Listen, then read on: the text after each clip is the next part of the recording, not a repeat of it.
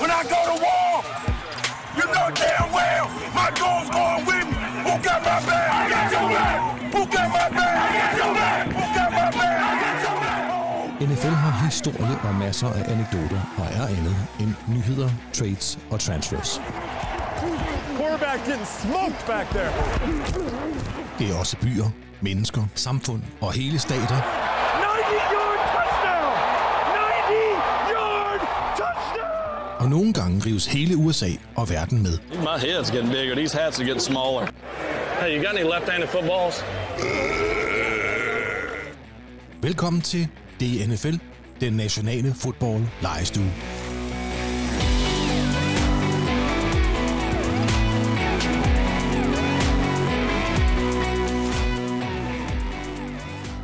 Skal have den der, hvor du kan se noget. Det skal hænge foran fjes. Så. Okay, lad os lige tage den, inden vi går i gang. Ja. Vi kan ikke sidde sådan helt sådan... Vi er nødt til at bevæge os. Nej, men I skal lade være med at tale ved siden af mikrofonen. Men så kan vi jo ikke se, hvor... Så kan vi jo den, ikke eller se. under den. I skal tale ind i mikrofonen. Men så jeg skal, Så se skal det vi jo have noter. sådan nogle, øh, Så skal vi have sådan en stafli, hvad hedder sådan en stafli. Så er det jo noteholder. Jamen, det har vi snakket om tidligere. I må klare jer uden i dag, så må vi skaffe det til en anden gang. Åh, hold kæft, en nazi. Ja. Men så, må- så må- sætter jeg det lidt ned, for så kan jeg ikke, fordi mit blik skal være nede på mine papir. Der er, Så gør jeg lige noget andet med mikrofonen. det er sådan lidt OCD-adfærd, det der. Nej. Jo, Kvalitetsbevidsthed. ja, okay. Slash OCD. Hvad hvis man kombinerer dem, så ender man i det her vanvid. Sådan der. Er det godt, man? Ja, det, det er jo, for mig er det godt. Anders, Godt. du drejer hovedet, det er fuldstændig Jeg out og of kigger, bounds. jeg sidder og kigger ud i det blå. Ja. Ja. Altså, ja. Ja, og det, det Ud i det grå. var faktisk meget sjovt. Ja, det er grå. Det er så. Kære lyttere, velkommen til endnu en forrygende episode af Den Nationale Fodbold Lejestue.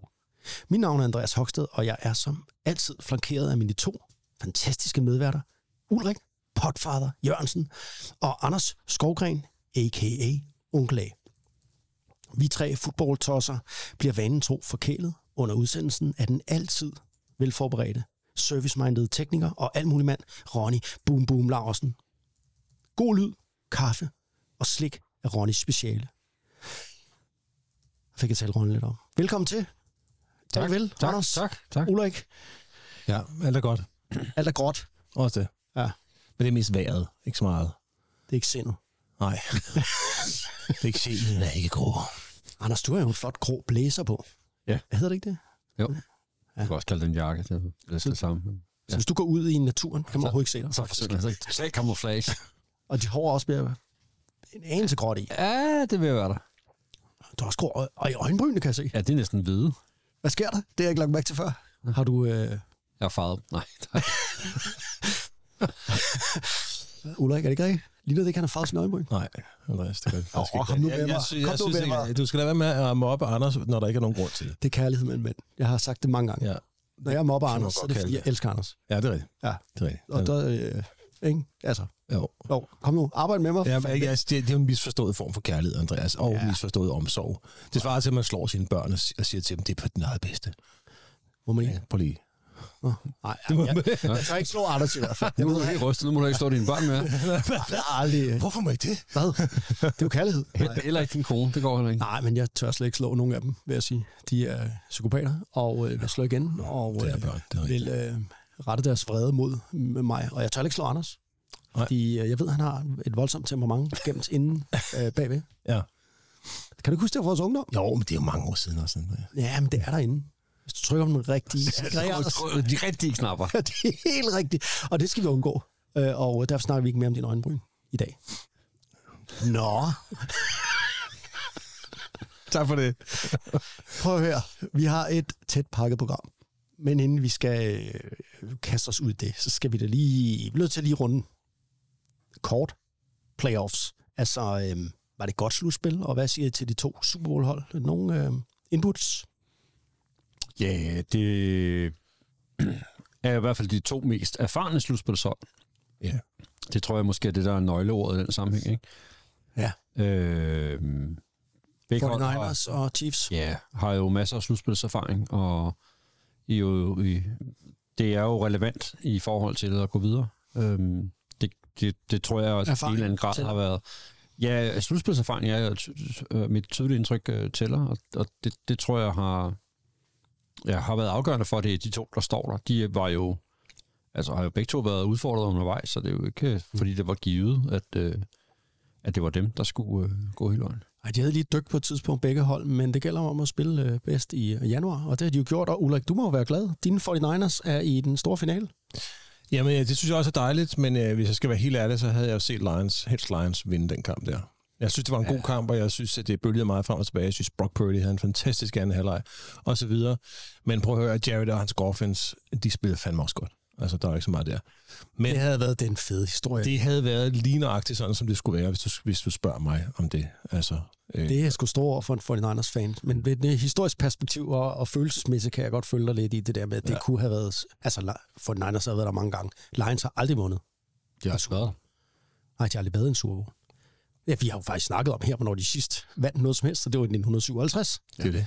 Ja, før Super Bowl. Men vi har også fulgt i tv-dækningen af kampen, ikke? Der var billeder fra sidste gang, de var mestre i 57. Så Mm. Det er Ja. ja. gang, vi first movers. ja, igen, ikke find på noget selv at sige. Kom nu. Jamen, det er det. Ja, så synes jeg faktisk også, at øh, jeg synes også, Ravens, hvis man kigger sådan på et bredt perspektiv, havde fortjent at komme. Jeg synes, de har spillet bedst igennem sæsonen. Jeg synes, De. Æderrød med dårligt i den championship game. Ja, og så, Ja. ja. og så tager det, ja, man skal også kunne, når det gælder. Det er rigtigt. Men ved I hvad? Hvis, altså, ja, Altså, havde de ikke nogen offense coordinator på? på? det var altså, jo ellers det var- haft, som de, øh, der må... Jo, jo, men det, der foregik der, var jo quarterback, jeg kalder selv spil, og nu går vi i panik, og nu kaster jeg dybt hele tiden, eller så løber jeg selv. Men altså, øh, min analyse af de to kampe, det er, at altså, Ravens tabte jo til Chiefs, og på hjemmebane, meget skuffende, var jo favoritter. Og så tabte Lions jo ude mod 49ers. Og både Lions og Ravens må være rigtig skuffet og rigtig øh, bitre, fordi øh, jeg synes, at det var deres egen skyld, de tabte. Ja. Altså, Lions havde jo en stor, stor føring. Og så gjorde Dan Campbell, han øh, var jo Dan Campbell, og, og i anden halvleg, hvor de var gået i stå, der havde han øh, to muligheder på fjerde down, hvor han valgte at gå på den, hvor man kunne have lavet noget andet. Og så, så, så kan man sige, det er nemt nok at second guess det. Han har jo gjort det hele året at gå på det.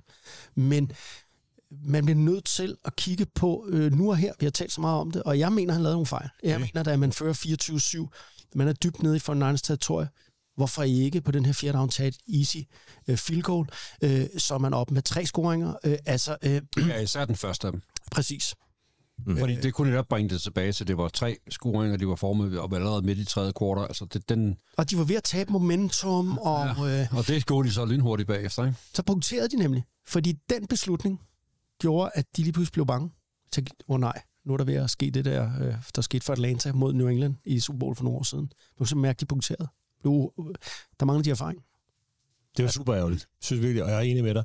Men jeg tror også, den, den fodboldkamp, vi så Packers og Lions der, altså, øh, Ja, vi så sat sammen, ja. ja. der, der gik det også op for mig lige præcis i den. Lions og Rams. Nej, Lions Rams var det, vi Var så. det Rams? Ja, det er rigtigt. Det var Lions mod Rams. Nej, den før den, hvor Anders var syg. Og, eller, Åh, ja, den så vi også sammen. ja, det var, to. det var Der Lions var Anders, Packers, ikke? øh, var ikke med der. Oh. Der, der gjorde han det samme. Altså, der Ja. tog han de der chancer, som jeg ved, spillerne kan lide det populært i, hos, øh, Ja. hos, hos publikum. Men men altså, må man bare sige, come on. Altså. Ja, og det er jo også, fordi, ja. så var han jo øh, et stjerne, ikke? Men, Men, Nå, men det gør det jo ikke. Det kan jo ikke nytte noget, at han bliver ved med at tabe kamp, fordi han tager dårlige beslutninger. Nej, Altså, altså gode beslutninger er 90% af tiden, men når de 10 sidste procent, det koster kampe og mesterskaber. Det går ikke. øh, Han skal lære af det det. er måske lidt langt at trække. Jeg ved ikke, hvad du siger til det, Anders. Jamen, jeg synes, øh, jeg synes også, han har fået rigtig meget skæld ud for det, og, og jeg synes, der er argumenter både for og imod, fordi på den ene side, så er der jo det her med, at i grundspil, at være aggressiv og tage nogle chancer, der er en kamp igen i morgen. Ja. Det er der ikke i slutspillet, hvis man taber. Så det, det. Så, så det gør jo, at folk Nej, så noget er vigtigere af, end af end natur bør blive lidt mere konservativ i det. Ja. Omvendt er det også øh, det, der har ført holdet til, at, at de er i Super Bowl, at det er sådan, de spiller. Og han har været, han har været ægte og reelt over for spillerne, og sagt, jamen, det er sådan, vi er. Det er det, det, vi gør. Nu skal vi lykkes med det. Øh, og det kan da godt være, at der er nogle af dem, altså selvfølgelig er de ærgerlige over det, men jeg tror sådan set, at det fungerer rigtig godt for en spillertrup, at man også gør det i den der øh, kamp, fordi de siger, jamen det er jo rigtigt, det er sådan, vi er. Det er vores. Ja. identitet. Øh, men jeg tænker at han har noget at tænke over. Øh, Ja. det, Altså, det må være situationsbestemt, hvornår man skal lave de beslutninger. Man kan ikke bare have det som identitet, at man altid går efter den på fjerde dag. Altså, Nej, så man rører man da ikke gøre ud det på et tidspunkt. Mm. Men jeg synes, altså, hvis jeg må vende mig over øh, kort over mod Ravens, så vil jeg faktisk mere pege fingre af trænerstaben der. Ja. Som du også var inde på, Ja. Anders. Jeg synes simpelthen, at det lugtede langt væk af, at de jo hele året har tævet alle. Og især alle gode hold. De var øh, helt sikre på, at de vandt. De var, øh, øh, og så var de udisciplineret. De kunne ikke øh, håndtere øh, Travis Kelsey, som drillede dem lidt. De kunne ikke håndtere Patrick Mahomes. De blev frustreret. De skød sig selv i foden på vigtige tidspunkter. De var udisciplinerede. Mm. De øh, gik i panik på offense. I stedet for at tage den med ro. Det er en tæt kamp. Vi har det svært mod Chiefs defense. Men det der med at bare lade Lamar Jackson lave øh, skolegårdsfodbold, det, det var tåbeligt. Ja. Og i virkeligheden meget rart at se, at det ikke virker på det niveau. Ja. Ja, det Altså, var at bare være the superior athlete, og så...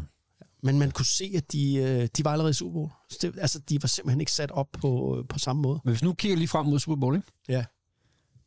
Er, er der nogen af jer, der kan forklare mig den der med, at vi håber, Chiefs taber, fordi så vil vi ikke se Taylor Swift mere? Altså, jeg, jeg forstår det simpelthen ikke. Er det ikke bare sådan noget internet-pis? Er det ikke sådan noget øh, social media crap? Er, und, ej, nu Så jeg mener, vi ser også et klip af alle mulige andre kendte mennesker, der er på, Ja. til billedet på stadion. Jamen, jeg har slet ikke købt det der. Det er jo bare sådan en hadekampagne, sådan en trolling-kampagne. Fordi hun har sagt, at øh, alle hendes fans skal stemme på Joe Biden. Der er en masse politik i det der. Ja, det har hun jo så ikke for nylig, vel? Altså, det er Nej, fire men, år men siden. det handler om, at øh, der er noget had for en vis del af befolkningen mod øh, hende og alt det, hun står for. Og så er der altså også et mediefokus på hende. Der var et kæmpe et i forvejen, ja. men lige så snart hun kommer ind i NFL via Travis Kelce, så altså, der er fokus på hende lige så snart hun er til stede. Ja, for NFL er det jo fantastisk. De tjener jo kassen på, hun dukker op. Det gør jo, at der kommer... Der var det 350 millioner dollars, som de kunne spore tilbage til, 100 til stede ved- ved kampen. Altså, det gør jo, de har fået se, at de aldrig har haft før. Og det, det har jeg svært ved at forstå, hvorfor folk skulle være sure over. Der er nu også er flere kvinder, Der der, er gerne vil se nogen, der er sure. Ja, men Altså, vi skal jeg ikke synes bare, huske, det er et at, dumt sted at være sur, altså. Nå, men og så er der jo også det der med, at folk hader bare dem, der øh, har succes. Præcis. Og det har Chiefs jo haft længe. Ja, og, Ja, ja. og Taylor Swift, for sags skyld. Og Taylor Swift. Oh, men det er sgu da svært at være... Anders, de er Jeg er også enig. efter hendes Ja. kæreste, ikke? Fordi han, Travis Kelsey har jo... Øh, Nå, men jeg kan da godt forstå, at man synes, at han kan være en hat og sådan noget, men, men øh, Han har jo været med i en reklame om, at man skal vaccinere sig mod covid-19 for Pfizer. Og det har jo fået rigtig mange øh, i... ko- Altså det, derovre, du ved, så er han jo... skulle de Øh, ikke finde noget vigtigt at gå op i, de der mennesker? ah, men jeg tror, det er Swifty og Kelsey og Andy Reid, der er fandt et langt ende her. Det tror jeg også. Og de kommer også til at vinde den Super Bowl der. Det tror jeg også, det gør. Ulrik, jeg er ked at sige det til dig. Som... Ja, jeg forstår godt, hvad du mener. Jeg er ikke, jeg, jeg, jeg, jeg, jeg, jeg er ikke sikker. Men, men Men øh, Nej, nej, jeg er heller ikke sikker. Det bliver sikkert en spændende kamp. jeg, håber, jeg håber at se Patrick Mahomes for fuld udblæsning. Det vil jeg bare sige.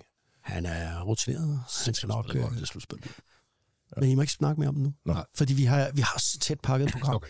Men lige... Jo, altså vi kan lige slutte den af med det her. Inden sæson. Altså, I må ikke snakke mere om det, men jeg skal jeg lige have vil- nej, nej, men vi skal jo lige have en krølle på det. Ja, ja. Bare inden sæsonen, så var det jo de to hold, som favoritter til at gå i Super Bowl. Der er i Super Bowl. Ja. Ja. Så ingen overraskelse der. Punktum. Men nej, jeg skal ikke altid sætte på. Anders, kom så med et eller andet. Nej, nej, jeg er færdig. Ah, okay. Hvad med dig, Ulle? Done. Deal. Ah, nå. Ul- Nej, jeg kom lige til noget, Anders. Synes du ikke, at Ulrik er en flot og sej mand? Jo. jo. Altså sådan en sand, What? en sand Stop. Adonis. Mm, En moderne version af David Hasselhoff. jo, men det synes jeg er faktisk en del. Og hvor ved kan det lige, så hvor være, tror jeg? Ja, Ja, jeg det, tænkte, der, der, det lugter af et eller andet, det der. Det, der er jo en grund til det, tror jeg. Ja, nu fyrer du et eller andet pisse, ikke kan jeg fornemme. Det, jeg tror, det er fasten. Det er det der med, at han faster. Kan du huske, vi snakkede om det i sidste episode? Og siden da, ikke? Jeg, jeg vil jo gerne... Jeg har altid set op til Ulrik. eller? Ja, har jeg. Okay. Jeg har, Ej, kæft, det er noget bullshit, det der. jeg har altid husket, uh, Ulrik er den storebror, uh, som jeg ønsker have.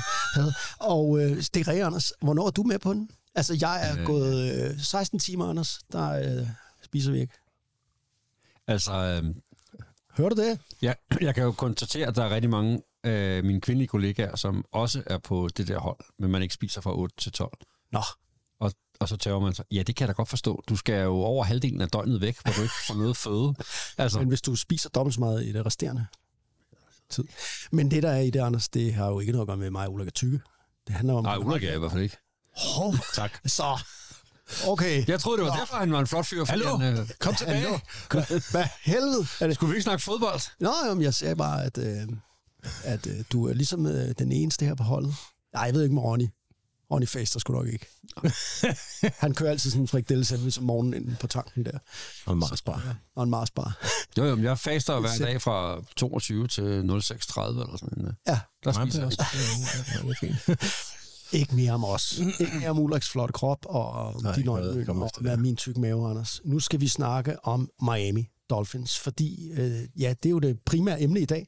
Ulrik, du fiskede jo op af bowlen øh, Miami Dolphins Yes. øh, sidste episode. Så kære lytter, skru op for varmen, tag en margarita, tænd en kubansk cigar og sæt tempoet ned. Luk øjnene og forestil jer, I ligger i en hængekøje i palmebladenes skygge. Velkommen til Miami. On, shake your body, baby, do that conga. No, you can't control yourself any longer. Come on, shake your body, baby, do that conga. No, you can't control yourself any longer.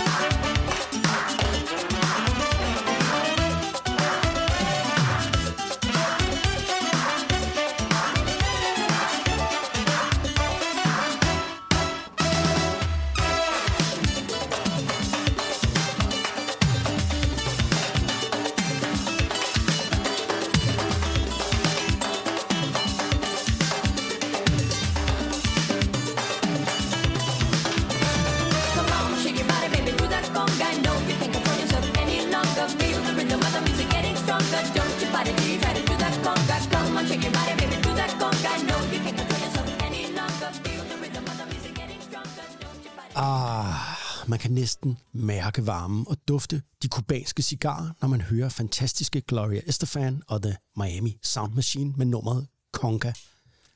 Og nu skal vi til det. Vi skal snakke om Miami Dolphins. Men inden... Kaffe, Heide. Ja. Ja.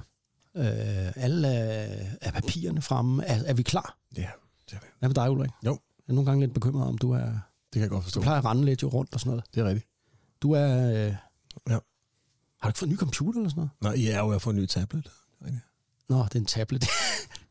Lige den computer, det der. Jo, Nå. det er bare en stor tablet. Jamen, så er alle klar til at høre lidt om øh, Dolphins. Vi skal også lige huske, at øh, det er jo anden gang, vi snakker om Dolphins. Vi har jo snakket om dem før, altså nemlig i sæson 3, episode 1. Så det her er jo den her 2.0-version, vi er i gang med, og øh, jeg kan varmt anbefale vores lyttere at høre øh, Anders øh, og øh, undertegnet og hele øh, DNFL. Jeg kan ikke huske, om du er med der. Det, det tror jeg ikke. Nej, closer på Miami i den første udsendelse.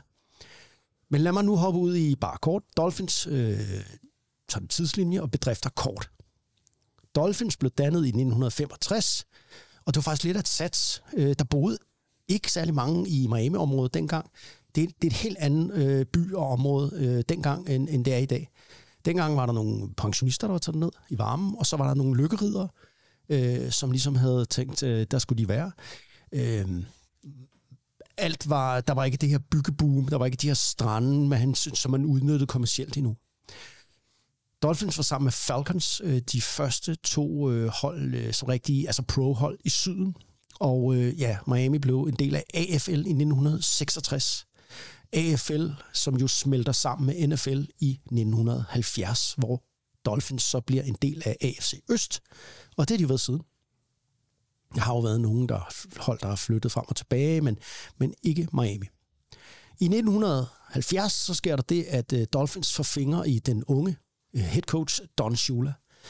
Og det var noget af en fangst. Altså, Shula var en fantastisk ung træner, som jo øh, var, havde været head coach for traditionsrige Baltimore Colts. Og, øh, men der blev han vraget, trods flotte resultater, fordi han fik et ry for, at han jo øh, ikke lige kunne vinde the big one. Altså, når det galt, så, så kunne han ikke. Og øh, blandt andet kan I jo huske Super Bowl 3, hvis navn, hvor Baltimore Colts taber til New York Jets og Joe Namath. Det største opsæt i Super Bowls historie, og der var Shula jo træner for Colts. Så han blev en slags scapegoat, og blev jaget ud af Colts, på trods af, at de var skide gode. Han tog til Miami, og det var der ingen, der havde regnet med, heller ikke ham selv, skulle til at sige, fordi der var ingen, der ville dertil. Dengang var det sådan et, et udørk. Øhm, man skal lige bare lige hurtigt med Schuler. Han vandt altså 71 kampe og tabte kun 23, da han var coach, head coach. Men ikke godt nok. Hans to, tre record i slutspillet øh, fik ham fyret. Hvordan fik man så lukket Schuler til?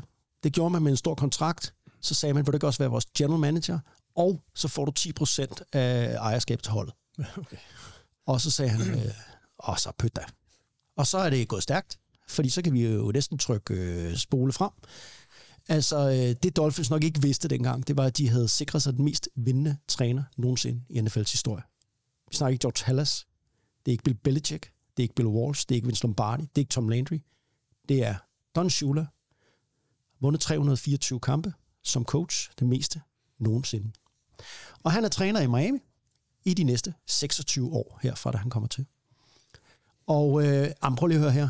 Altså, Dolphins er en af de mest øh, dominerende franchise i historien. Mellem 1970 og 2000, der har de kun to losing seasons, og det er i 1970 og 1999. De er tre gange i Super Bowl i 70'erne, og de er en gang i Super Bowl i 80'erne. Og de vinder så de her to af dem her, og det er i 72 73, og i 72, der er de jo et ubesejret hold. De går igennem hele turneringen og slutspillet, og ja, selvfølgelig, og Super Bowl øh, som ubesejret. Og det er der aldrig andre, der har gjort. Og det har aldrig andre har gjort. Stadigvæk til dag, dato. Og det Shula, han kunne, hvad kunne han? Jamen altså, prøv at han kunne mange ting, men, men, men i 70'erne for eksempel, der var de et løbehold. De løb og løb og og de spillede defense. I 80'erne og 90'erne, der kastede de og kastede de kastede de med øh, Dan Marino. Men det Don Schulas øh, største øh, input til ligaen var, det var Miami Dolphins i alle de år, han var der, spillede fejlfri fodbold. De spillede klog fodbold. Få turnovers, få straffe, og altid højt bundniveau, og en god holder, altså en god kemi på holdet. Og så var der den her attention to detail. Altså øh, alt skulle øves igen og igen og igen og igen, til man havde det helt på plads. Den største stjerne for holdet, det må vi nok sige, har været Dan Marino gennem tiden. Fra 83 til 99 var han jo øh, quarterback for dem. Og han er jo nok den dag i dag stadigvæk kendt som den bedste rene passer i NFL's historie. Med the quickest release. Fantastisk. Øhm, og fansene elskede det, fordi med Dan Marino var du aldrig ude af en kamp. Så kan vi spole helt tilbage, øh, eller frem til, ja, på et tidspunkt, der var Don Shula jo så på pension.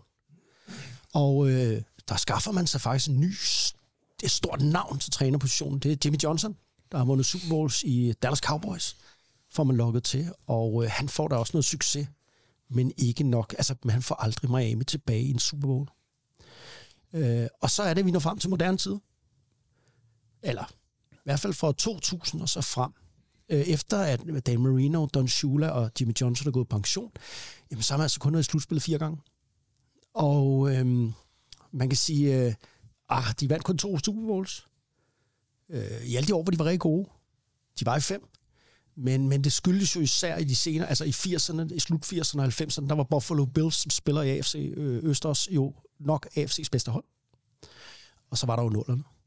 Der havde vi jo ligesom New og- England og Patriots. tierne. Og tierne. Der havde vi New England Patriots i samme division også, som jo var fuldstændig øh, ja, ustoppelige. Man har ikke vundet en slutspilskamp, øh, de her, siden øh, 2000. Det er det hold i NFL, der har den længste streak. Er det det? Ja. Oh, det er ikke, fordi man ikke Uden, har... have vundet en slutspilskamp, ikke? Okay. Det, det, så det er lidt, så vi snakker om et, et, hold, der virkelig har succes altid, og så er det lige her på de sidste øh, ja, øh, par år gået et lidt galt. Det er ikke, fordi de ikke forsøger. Altså, kan I huske, at øh, Nick Saban var deres træner i 2005 mm. til 2000, og 2006? Altså, det bliver jo ikke større. Men øh, han havde altså heller ikke succes. Det var sådan lynhurtigt, sådan en spol frem med sådan, altså, hvad er det for et franchise, med at gøre? Og det er helt klart en af, af, af at, altså, mastodonterne i NFL, selvom det er et ret ungt hold. Altså, de har i hvert fald øh, historisk set Mm. haft stor betydning. Så er der alle de unge fans. De øh, kan måske ikke genkende det samme billede, jeg tegner her. Netop på grund af det, du siger, Anders, at mm. de, de ikke har vundet siden, var det 2000? En slutspilskamp, ikke? Og, øhm, men altså, det skal jo ikke forhindre os i, at øh, nu skal vi jo skule de der unge fans der, hvad de siger godt, Miami Dolphins, det er ikke det er topholdene, de har ikke så mange profiler. Jo, det er et hold, der har haft mange profiler. Og nu skal vi kigge på nogle af dem. Vi skal kigge på nogle af Dolphins mest øh, kendte og berømte spillere, og vi starter med selvfølgelig øh, nogen, der er i Hall of Fame. Og Anders, jeg prøver, øh, du kan godt høre, nu lægger jeg op til en aflevering til dig. Fordi øh, Miami Dolphins har nogle spillere i Canton, Ohio, hvor Hall of Fame ligger. Ja, det er en del, faktisk. Det har de nemlig, de hellige haller. Jeg kan ikke huske mange, men, øh, men Ja. en af dem skal du fortælle om lige Ja. lidt. Øh, og du tager som altid en, en angrebsspiller, er det, er det korrekt? Det er korrekt. Du er, er du klar? Ja. Hvem skal vi høre om? Vi skal høre om Bob Greasy. The General. Han havde mange uh, The Thinking Quarterback.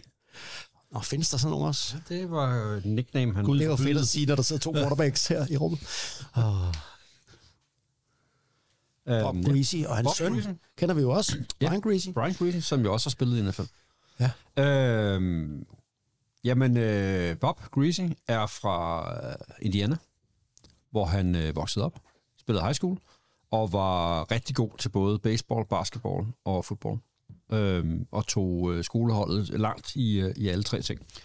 Øhm, så skiftede han øh, high school ud med college, hvor han gik på Purdue, som jo er en Indiana-skole, The Boilermakers. intet mindre. Er det ikke et fedt navn?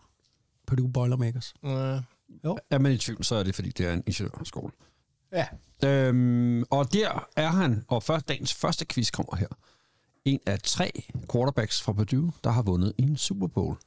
Ved Hvem godt, er de andre to? Øhm, må jeg byde ind? Ja, hvis Det ikke ikke vil have lov at skidte, den ene er nem, den anden er ja, på ingen måde nem. den ene må være så Dan Marino. Nej, Nej, jeg Nej. ved ikke. Det er Han gik på Pittsburgh. han gik på Pittsburgh. Jesus, mand. Ja. Den ene er Drew Brees. Den ene er Drew Brees. Stærkt. Okay. Okay. For jeg har med selv på stadion set ham spille for Purdue. Så det ved jeg godt nok. Ja. Så er den anden, siger du. Kan du ikke give noget med nogle år til os? Altså, er vi tilbage i Ole Ja. Konges tid? Ja, vi har, vi har talt lidt om ham sidst, hvor han blev, hvor han blev øh, draftet af Steelers, men ikke havde succes der. Fik det først senere, da han var hos Chiefs. Jeg har jo hørt det nationale fodboldlejstue, så jeg ved godt, hvad snakker om. Nå, det var da heldigt. Det er Len Dawson. Det er nemlig Len Dawson. Ah. Det er rigtigt. Øhm, og, øh, Jamen, øh, det var sådan, at Greasy jo blev draftet af øh, Dolphins i 67, øh, nummer 4 overall.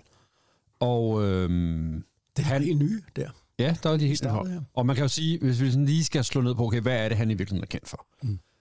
Han var jo quarterbacken, der vandt Super Bowl i 72 og 73. Ja. Øh, det er jo hans store claim to fame. Og så var han øh, Dolphins quarterback fra 67 til 80. Så. Ja. Øh, og det er jo altså noget, der har ført til, at han øh, er øh, i Hall of Fame. Og mange kalder ham jo Don Shula Light. Altså Don Shulas forlængede arm på banen. Ja. Øh, han øh, bliver draftet der i 67 og er i virkeligheden backup, men øh, starting quarterbacken øh, kommer til skade i første quarter, i første kamp, og så går han ind, og så, øh, så blev han der, indtil han, øh, ja, indtil han selv endte med ikke, ikke rigtig at kunne, øh, kunne holde til det mere. Øh, I det år, hvor de øh, går øh, undefeated, der er han, øh, hvad hedder det, øh, bliver han faktisk skadet, altså i ja, 72 sæson. det var han, De har været 71 øh, i året før 71, der var de i Super Bowl og tabte til Cowboys. Øh, så det er 72, der bliver han øh, øh, taklet hårdt af blandt andet Deacon Jones, nu vi skal kaste Uh, the Deacon. øh, øh, i øh, tidlig sæsonen. Og så er det deres backup quarterback, der tager over, Earl Morrell. Og han øh, fører holdet øh, hele vejen gennem grundspillet. Og øh, så er det, at øh, han spiller, bliver banket op og spiller skidt. Og så øh, i, øh, i, i den første slutspilskamp mod Browns, der øh, kigger Shula over på Grease og siger, er du klar? Og Grease svarer, yes I am. Åh, oh, du er heldig. Jeg sad lige og var helt spændt. Hvad svarer han? Men, øh, han Ja, men, øh, der er meget, der er meget, der, det var der, heldigt. der er mange ting, øh, han har sagt, som er sådan cirka på det der niveau. Ikke? øhm, jeg tænker, det her det er en tid, som nogle af de der amerikanere, der drømmer sig tilbage i tiden om, at verden var nemmere. Det var er måske nok ham, der var en del af det. Øh, Det var den vel også. Øh, ja, i hvert fald, hvis man var en af dem, der... Nå, never mind. Det, det, det er en helt anden uh, snak. Øh, men han fører dem jo så til Super Bowl-sejren der i, øh, i 72. Og noget af det, som jo er lidt, øh, lidt sjovt ved ham som quarterback, er jo det her med, at de kastede ikke ret meget. De kastede faktisk slet ikke. De havde Larry Sonka som uh, running back, øh, og var jo ham, der ligesom uh, bar det for dem. I den her øh, Super Bowl-sejr over Redskins, der har Greasy 11 kastespil. Han completer 8 for 88 yards og 1 touchdown. Og det, der er så sejt, det er engang mellem det der med... Altså, han er jo Hall of Fame. Og hele hans karriere var han jo... Men, men han lavede jo ingen fejl, og Nej. han gjorde jo det, der var bedst for holdet. Ja. Øhm, og jeg faldt faktisk over et øh, citat fra ham. Øhm, nu skal jeg lige finde det, så det bliver sagt øh, rigtigt. Øh, han er blevet spurgt til det med, øh, men det med at være quarterback, er det ikke svært? Så har jeg sagt, der er det der sådan set ikke øh, noget stort mysterie ved. Din opgave det er at flytte rundt på øh, spillerne på banen, så de står det rigtige sted. Øh, kig efter den dårligste spiller på forsvaret, og så kører du bare på ham. Ja. Det, er- det er sådan set sådan, øh, det der med at spille quarterback ud på. Øh, Hvorfor fanden var der ikke nogen, der havde fortalt det til dig, Ulrik, der ikke var quarterback i Oaks i 90'erne? Jamen, det var fordi, vi jo ikke havde... Øh, Og der var endda 11 dårlige spillere mod os nogle gange. jamen, det var måske det, der forvirrede os. Hvem, hvem er den? Er, Hvem skal vi køre på? Hvem skal vi køre på? Ah. Øhm, Ja, det er det. øh, han, blev jo, øh, han blev jo også kendt for noget andet. At det der med, at han øh, jo øh, spillede med briller på. Ja, det går. Øh, fra 77 af, er der, der nåede vi til, at øh, han måtte have briller på for at spille. Og det, det kommer til at lyde som om, han gik med stok også. Det gjorde han ikke. øh, han har faktisk i 77 har han faktisk en kamp mod Cardinals, hvor han øh, de, på, de kaster seks touchdowns i de første tre quarters. Ja. Så, så han blev også øh, måske lidt mere af en, øh, en gunslinger.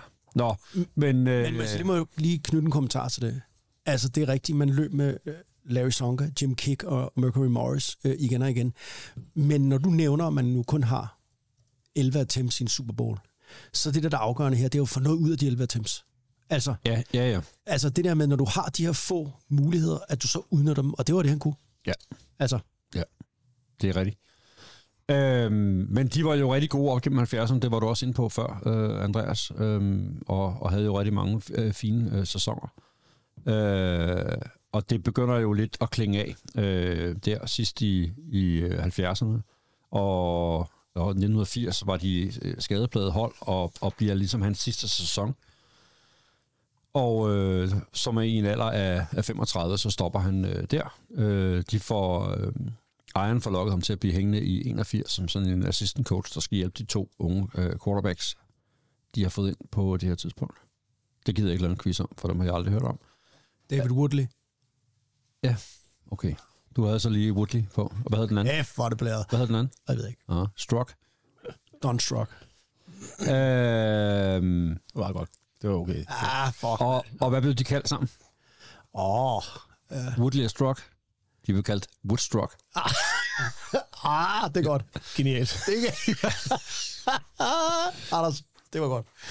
Det var ikke mig, der fandt på det. Det er der andre, der har gjort. Øh, ja, men altså, hans, hans uh, jersey nummer 12 er retired for, uh, for, uh, for Dolphins, og han er i Hall of Fame. Så er han jo uh, er, er, er for sådan nogen som os jo mest kendt som tv-kommentator. Altså, vi har oplevet ham som tv-kommentator. Det har han jo været for, uh, for både NBC, ABC og, og ESPN. Uh, helt frem til uh, 2011, hvor han... Uh, hvor han stoppede som tv-kommentator. Så har, som du jo også har nævnt, så har han jo øh, en søn. Øh, ej, det er lidt sjovt det der, ikke? At, at han er jo sådan lidt, han var god til alle sport i high school og så videre, ikke? Han blev også gift med en Purdue classmate. Nå. Øh, altså, det er bare, det, Ja. ja. det, det er sådan All-American. meget all-American øh, liv, det her, ikke? Ja. Øh, Hun var sikkert, øh, hvad hedder det, prom queen. Ja, det står ikke om. Det, det, det, det, har jeg ikke fundet, så det var hun nok ikke. Men altså, øh, de fik øh, tre sønner. Øhm, og den ene af dem, som jo er mest kendt for os, er jo øh, Brian Greasy. Øhm, som jo også har spillet i øh, NFL. Ja. Øhm, uden at have sin fars succes. God gamle Brian Gris. Gode gamle Brian Gris. Var det, øh, Det var Mr. Greasy. var det familien Greasy?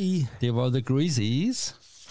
Og øh, jeg vil da lige øh, sige her, at hvis man er Miami Dolphins-fan, så vil jeg da godt lige øh, anbefale noget litteratur. Ja, han har også skrevet flere bøger, faktisk. Og jeg har faktisk ikke læst nogen af hans bøger, så det vil jeg ikke anbefale. Nej.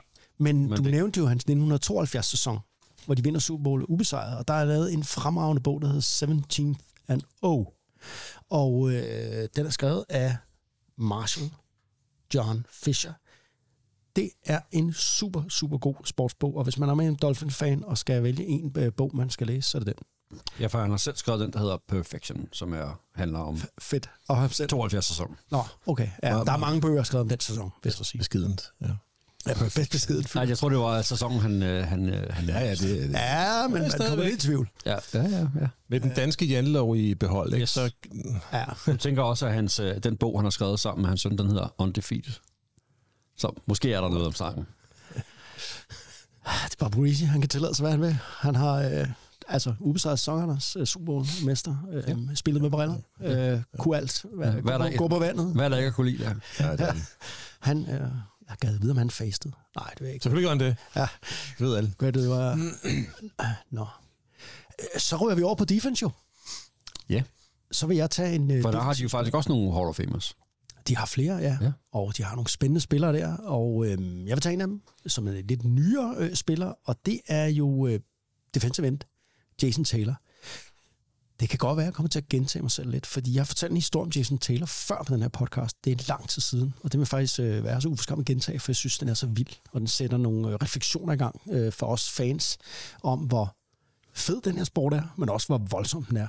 Men først lige kort om Jason Taylor. Øh, mange af vores øh, lyttere vil nok kunne huske ham, fordi det er ikke så lang tid siden, han spillede.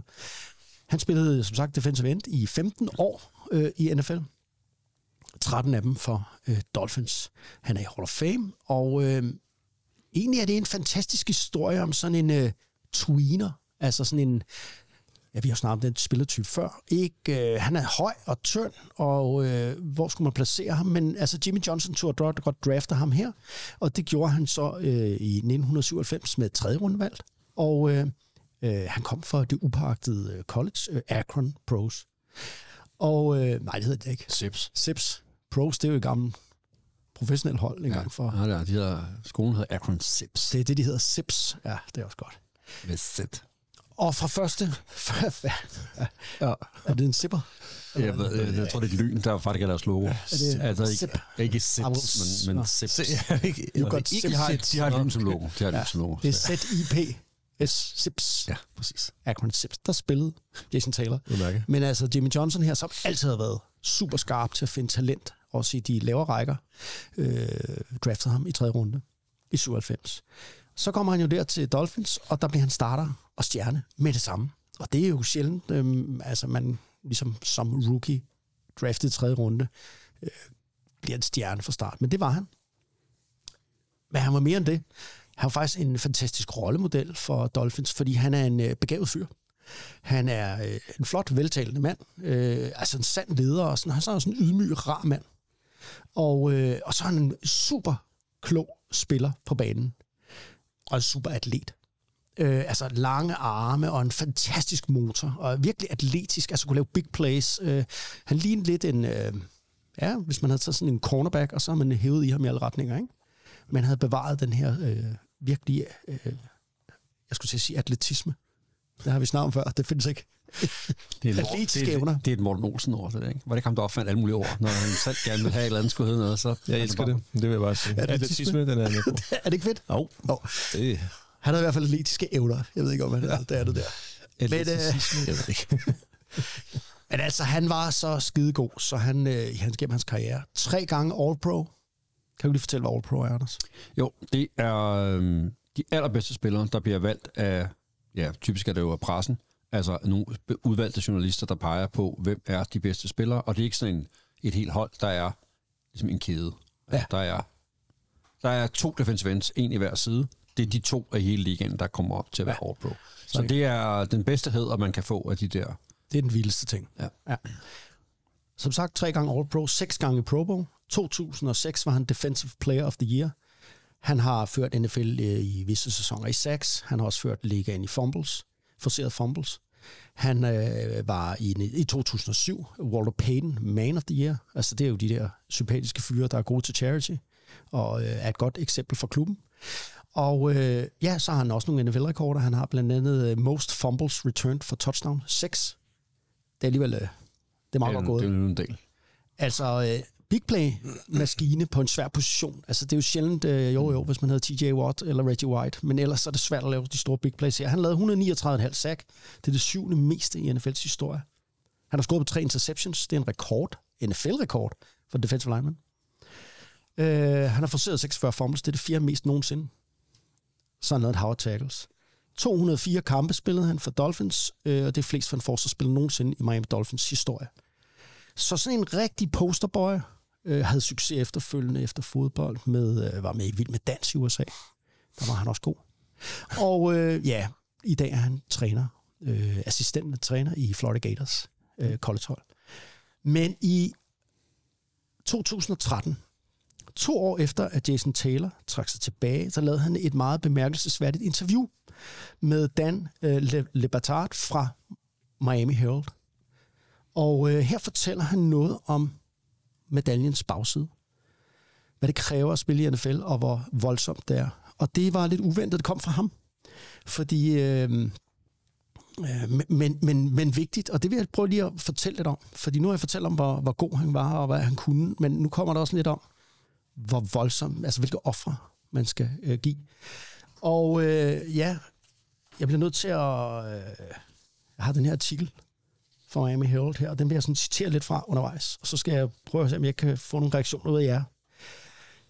Først og fremmest så begynder han, altså det er en interview, og til det interview, der spørger, øh, bliver han spurgt ind til nogle ting, og der svarer han bramfrit og ærligt. Øh, og især kommer de til at snakke om skader, og han fortæller så, hvad er det, egentlig, man gør for at altid spille? For der er jo den her fare for, hvis du ikke spiller, for det første, så bliver kigger øh, træner og alle mulige andre på dig, som du er en kujon. Nummer to, så kan du miste dit job, fordi backupen er klar. Og nummer tre, så er der også det der med ens identitet. Altså, man simpelthen presser sig selv så meget, man er simpelthen skuffet, hvis man ikke... Altså, man, ikke, man kan ikke finde ud af at sige nej. Ligegyldigt hvor skadet man er, så rejser man sig op. Det kan I godt huske, da vi spillede, ikke? Mm. Never show weakness. Du må jo kunne huske det rigtig meget som running back, Ulrik. Ja. Altså, har du ikke prøvet mange gange, hvor du har fået så hårdt et hug, Jo, at det var close at blive liggende, eller hvad? jo. Eller lad være med at spille resten af kampen. Jo, det har jeg prøvet nogle gange. Og så rejser man sig. og spiller videre. Altså jeg kan huske, vi har haft masser af trænere i har dansk amerikansk fodbold. Det kan være, det ændrede sig, men i, øh, da vi spillede, altså man, man viser ikke, at man er hurt. Altså der er forskel på hurt og injured. Mm. Den der, altså, og det er jo noget fis, men nu kommer vi lidt ind på det her i artiklen. Jo, men det er jo også fordi, at altså, der er jo en distinktion mellem, at man er kommet til skade, og man har slået sig. Altså, der, der, er jo et, der er jo et toughness-element i fodbold. Problemet det- er jo bare, når nogle af de her spillere er så tough, så et brækket lårben, det, det er bare men, men nu, tal, nu, nu, taler jeg ikke om, øh, nu taler jeg ikke om, om Jason Taylor eller folk i Nej. NFL, men sporten sådan konceptuelt, der er et, et, et element i det, er jo, at det vil gøre ondt at spille på en fodboldbane. Og det skal du kunne håndtere. Hvis du ikke kan det, så, kommer du, så holder du op med at spille. Altså, og, og det er jo, i hvert fald som, som os som nogle unge drenge, der ikke vidste bedre, var jeg sige, var det jo et element, vi skulle hver især skulle lære at håndtere, som jeg tænker, vi havde nogle trænere, der prøvede at hjælpe os med. Jeg det er også, det det er også en at- heltefortælling. Altså, det er også sådan, man bliver en... Altså, Ja, ja, men det er jo du også kender en- det fra Tour de France, cyklingen. Ja, men det, er jo, det, det kan det samme. Det er jo at skrive, skrive myterne. Men jeg husker da ikke, at der var nogen af os, der blev hverken opfordret til eller valgte at spille, når vi reelt var skadet. Nej, nej, men, men, men en selv måske spillede, øh, øh, altså på et tidspunkt, hvor man ikke burde måske. Ja, jeg har spillet et par gange med jernrystelse. Ingen tvivl om det. Jeg har altså, Altså- sprækket spillet med brækket tommelfinger, for eksempel. altså, Ja, jamen det ja, ja. Skulle du, spille, skulle du løbe med den tommelfinger, eller hvad? Nej, Lige præcis, ikke? præcis. Ikke? Og ødelagt ryg, har jeg spillet med også. Ja, Og, og en af vores gæster, vi har haft på studiet på et tidspunkt, Vince Mathisen, fortalte jo en gang om, da han i high school øh, brækkede næsen, mener det var. Og så fik han at vide i halvlejen, prøv at, altså du spiller ikke fodbold med næsen. Så hvad er problemet? Ja. Ja, Okay. Men det er vel ikke et problem. Vi havde da også... Øh, det havde vi da også det enormt med Towers. Så havde vi da også vores amerikanske running back, ham den lille Dayton Win, vi havde. Han, øh, der var også nogen, der fik stukket en hånd gennem facemasken, så hans næse den sad skævt. Det er en del af en machokultur. Det er også det, der gør spillet det, det fedt. gik han ikke ud af. Så var der den rettet bagefter. Men det er der, hvor at når de doktorer, der er på sidelinjen, de også er ansat af holdet, og hvad er egentlig øh, er sådan sundhedsmæssigt forsvarligt, så kan vi sige, elitesport, og især sådan en voldsom kontaktsport som det her, øh, der kommer nu ud nogle gråzoner, og det vil jeg lige, det her, det, det her interview, det sætter det her rigtig øh, i perspektiv. Fordi øh, Jason Taylor begynder her at, fortælle om, at på et tidspunkt, så har han, øh, er han skadet i begge fødder. Han kan næsten ikke gå begge fødder. Og inden kampen, så siger han, så øh, bliver han øh, ført ned i et lille rum, at det er jo fri vilje det her, ned under, altså ligesom en dungeon, ned under Miami Dolphins stadion, hvor at han får et håndklæde af doktoren øh, udleveret, og så skal han, hvad skal jeg med det, det skal du holde ind i sin mund, fordi nu kommer du til, at så du ikke bider dig i tungen af smerte. Og, øhm, og ikke skriger, så folk, så, du, altså, så de andre kan høre, at... Øh, og så får han først en, øh, en, øh, en stor sprøjte ind i hver fod, og han siger, at, øh, at det gør så ondt, så han aldrig har oplevet noget lignende, og fødderne åbenbart skulle være noget meget, altså der skulle være mange nervetråde der, der skulle være altså, øh, et sted, hvor det gør rigtig ondt. Og øh, som han siger, det her, det er jo en, en slags anestesi, fordi det, der handler om, det er, at han skal spille, ligegyldigt hvad. Og det vil han gerne selv jo.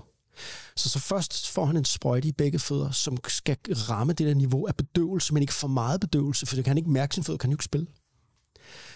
Øh, og så får han endnu en, øh, en sprøjte, og han siger simpelthen, det er noget af det værste, han nogensinde har oplevet. Øh, det vil sige, her der er man jo ekspert i, at, Nå, spillede han godt? Nej, men han spillede, og han spillede bedre, end min backup ville have gjort, siger han.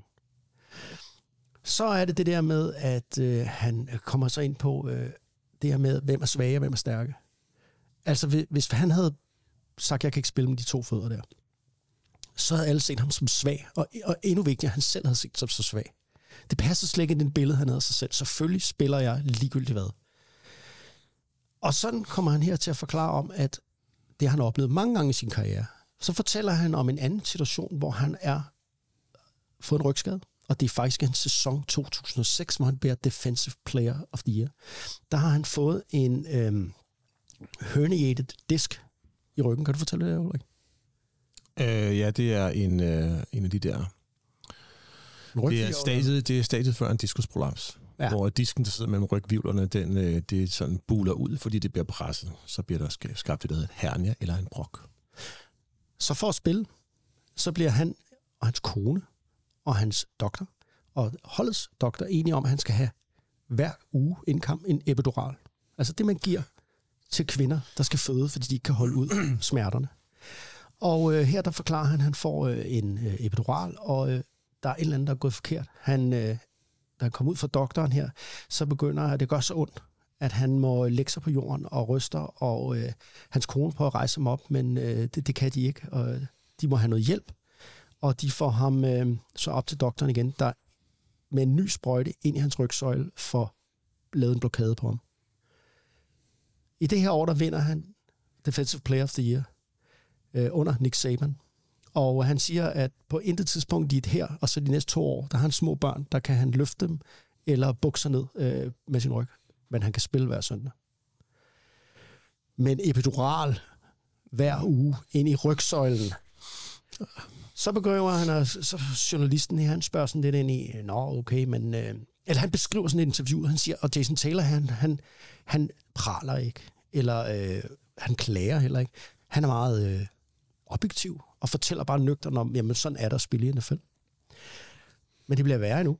Fordi, øh, nej, først så, så er sådan et, altså journalisten spørger mig, altså løg du over for doktor og lægerne og sådan noget? Nej, det gjorde, altså, eller, ja, det gjorde han, han, for jeg vil spille, så jeg har und, altså, sagt, jeg er ikke så skadet, jeg, jeg, jeg kan godt, øh, alt sådan noget. Han fortæller også om, at han har fået sådan et uh, Toradol-shot i røven, inden hver kamp, han spiller. Det er jo sådan et, hvad er det for noget, Ulrik? Det ved jeg ikke. Nej, jeg troede, det var fordi, du har jo den der Ja. sundhedsfaglige Hvad uddannelse. sagde du det også? Toradol, det er sådan noget bedøvelseslignende, øhm, Ja, det ved jeg jeg ved ikke, om det er sådan noget anestesi også. Men det er i hvert fald sådan noget, som fjerner øh, smerter i tre timer. Øh, og øh, ja, synes han, det var smart? Vidste han, det var, øh, var øh, usundt for ham? Ja, det vidste han godt. Var han øh, ligeglad? Ja, det var han. Fordi det handlede om at spille.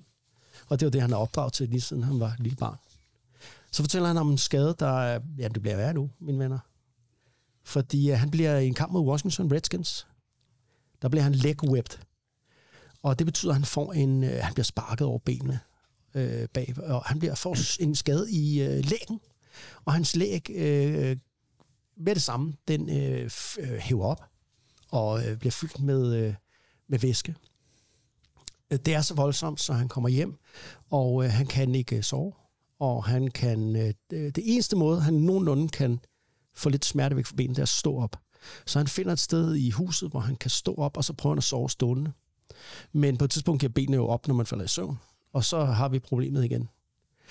Han, øh, det gør så ondt, så han, øh, de får ringet til holdets læge midt om natten. Og øh, han spørger, om han har taget... Øh, nej, så spørger han, om han må tage noget af det her smertestillende, der hedder Vicodin. Og så siger lægen heldigvis overhovedet ikke. På ingen måde. Du, øh, læ- han kører så over til Jason Taylors hus. Og øh, Jason Taylor synes, sådan, at slap af. Altså, du overreagerer lidt. Hvorfor kommer du midt om natten?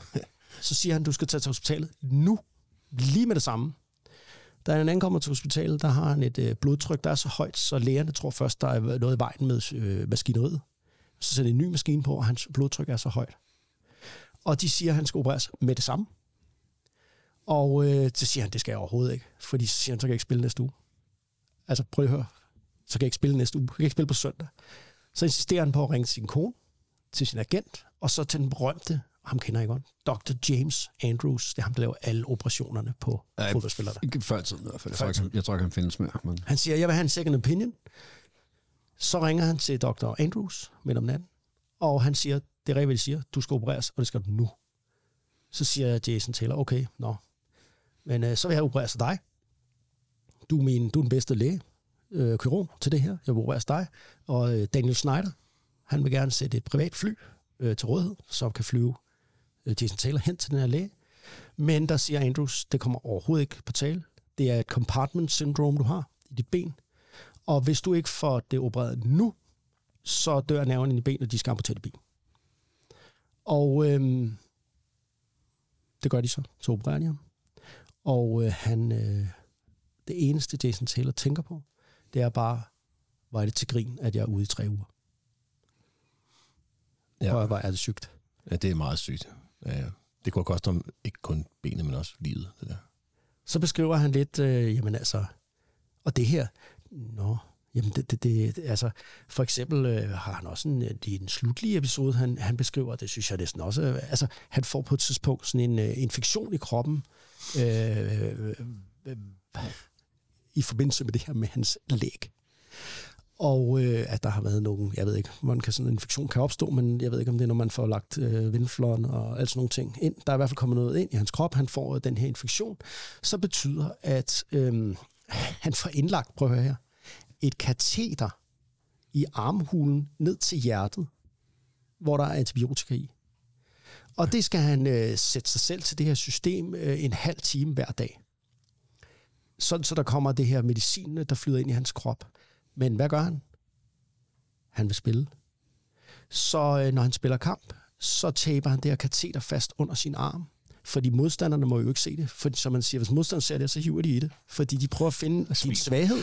De prøver at finde alle svagheder. Øh, Som han siger i en kamp mod Buffalo Bills en gang, der er en, en, en, en kamp om fumble, der var en offensive, line, eller en offensive lineman for Bills, der fik fat i hans Adams-æble, og prøvede at knuse hans Adams-æble, fordi øh, så var han jo ude. Ikke? Han spiller simpelthen kampe med et kateter med medicin, altså farmhul og ind direkte i hans hjerte, hvor han spiller kampe. For øvrigt så havde han fået at vide, at når du har det her øh, kit på, så må du ikke svømme, du må ikke løfte vægte, du må ikke lave noget, du bliver beskidt af, og du må slet ikke svede. Men det var han ligeglad med. I stedet for gik han ud til den mest voldelige kontaktsport af dem alle, og kastede sin krop ind i øh, modstanderen. Og øh, som man siger, det er mentaliteten, det er hele den her, for du kan ikke vinde i den her sport, hvis du ikke har den mentalitet. Han var aldrig kommet i Hall of Fame, hvis du ikke har den mentalitet. Fordi det er de hårdeste af de hårdeste negle. Og øh, han øh, har jo selv sagt, be a player, not a patient. I dag reflekterer han over og siger, er det dumt? Ja. Vil du lave noget om? Nej. Han siger, der er ikke et sekund, der er ikke et minut. Der er ingen af mine beslutninger at lave om. Hvad sætter det øh, i gang af tanker? Synes ikke, det er sindssygt?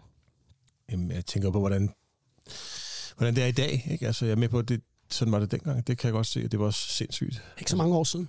Nej, det er det. Men hvordan... 10 år siden. I, i dag øh, synes jeg bare, det er noget andet. Det er det første, jeg tænker på. Det kan godt være, at det er mig, der bilder mig selv noget ind, og jeg ser for rosenrødt på det. Men jeg synes, der er mange spillere, der er ude med skader. Jeg synes, der bliver taget nogle forholdsregler, der ikke er blevet taget før. Men øh, kan du huske Tua Tankavaloa sidste år? Ja. Altså, to jernrystelser, hvor han sejlede rundt, og så kom man bare ind igen. Ja, det er rigtigt. Jamen, det, det sker jo selvfølgelig stadigvæk. Det, jeg er med på, at de skal stadig have den mentalitet. Altså. Men NFL som organisation har jo været nødt til, på grund af politisk pres, og også fansene og sådan noget, at, at gøre noget ved det, det der. Det, det er jo Men altså, er det ikke noget andet her? Ja, men er det, altså, øh, øh, det er ambivalent for mig. Ja.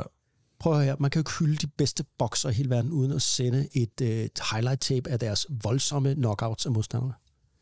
Altså er det ikke helt, altså Rocky-filmen. Mm. Han bliver slået til plukfisk og rejser sig og rejser sig. Det er dumt. Han får en, altså, får en hjerneskade, men er det ikke også noget af det, der gør det spændende? Absolut.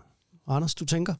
Ja, men jeg, altså jeg, jeg kan- kan godt sagtens følge dig i, at det er ambivalent. Ja, men jeg, jeg tror, Ulrik har lidt ret i, at noget af det er et andet sted, end, end det var. Blandt andet hele det der med øh, de her hjerneskader, som man jo har haft stor fokus på, design af hjelme, protokoller for det osv., som jo er kørt under en, en overskrift, der hed øh, player safety. Altså, og, og det er jo generelt er noget, man har haft, haft øh, har mere blik for. Og så tror jeg også, at der er nogle af de her øh, hvad hedder det, historier eller, eller situationer, der har været, hvor man godt er klar over, at nogle af de her er jo exceptionelle atleter. Og hvis man presser dem for hurtigt tilbage efter en skade, så bliver det for voldsomt, og så, så kommer de aldrig til at spille og igen. Og dermed så øh, har jeg også fornemmelsen af, at man måske lidt holder igen på, og hvornår man skubber folk ud i øh, aktionen. øh, Jeg igen. tænker, Altså sådan en, altså jeg tænker blandt andet på det der med Robert Griffin III, dengang han spillede. er det ikke længe siden jo.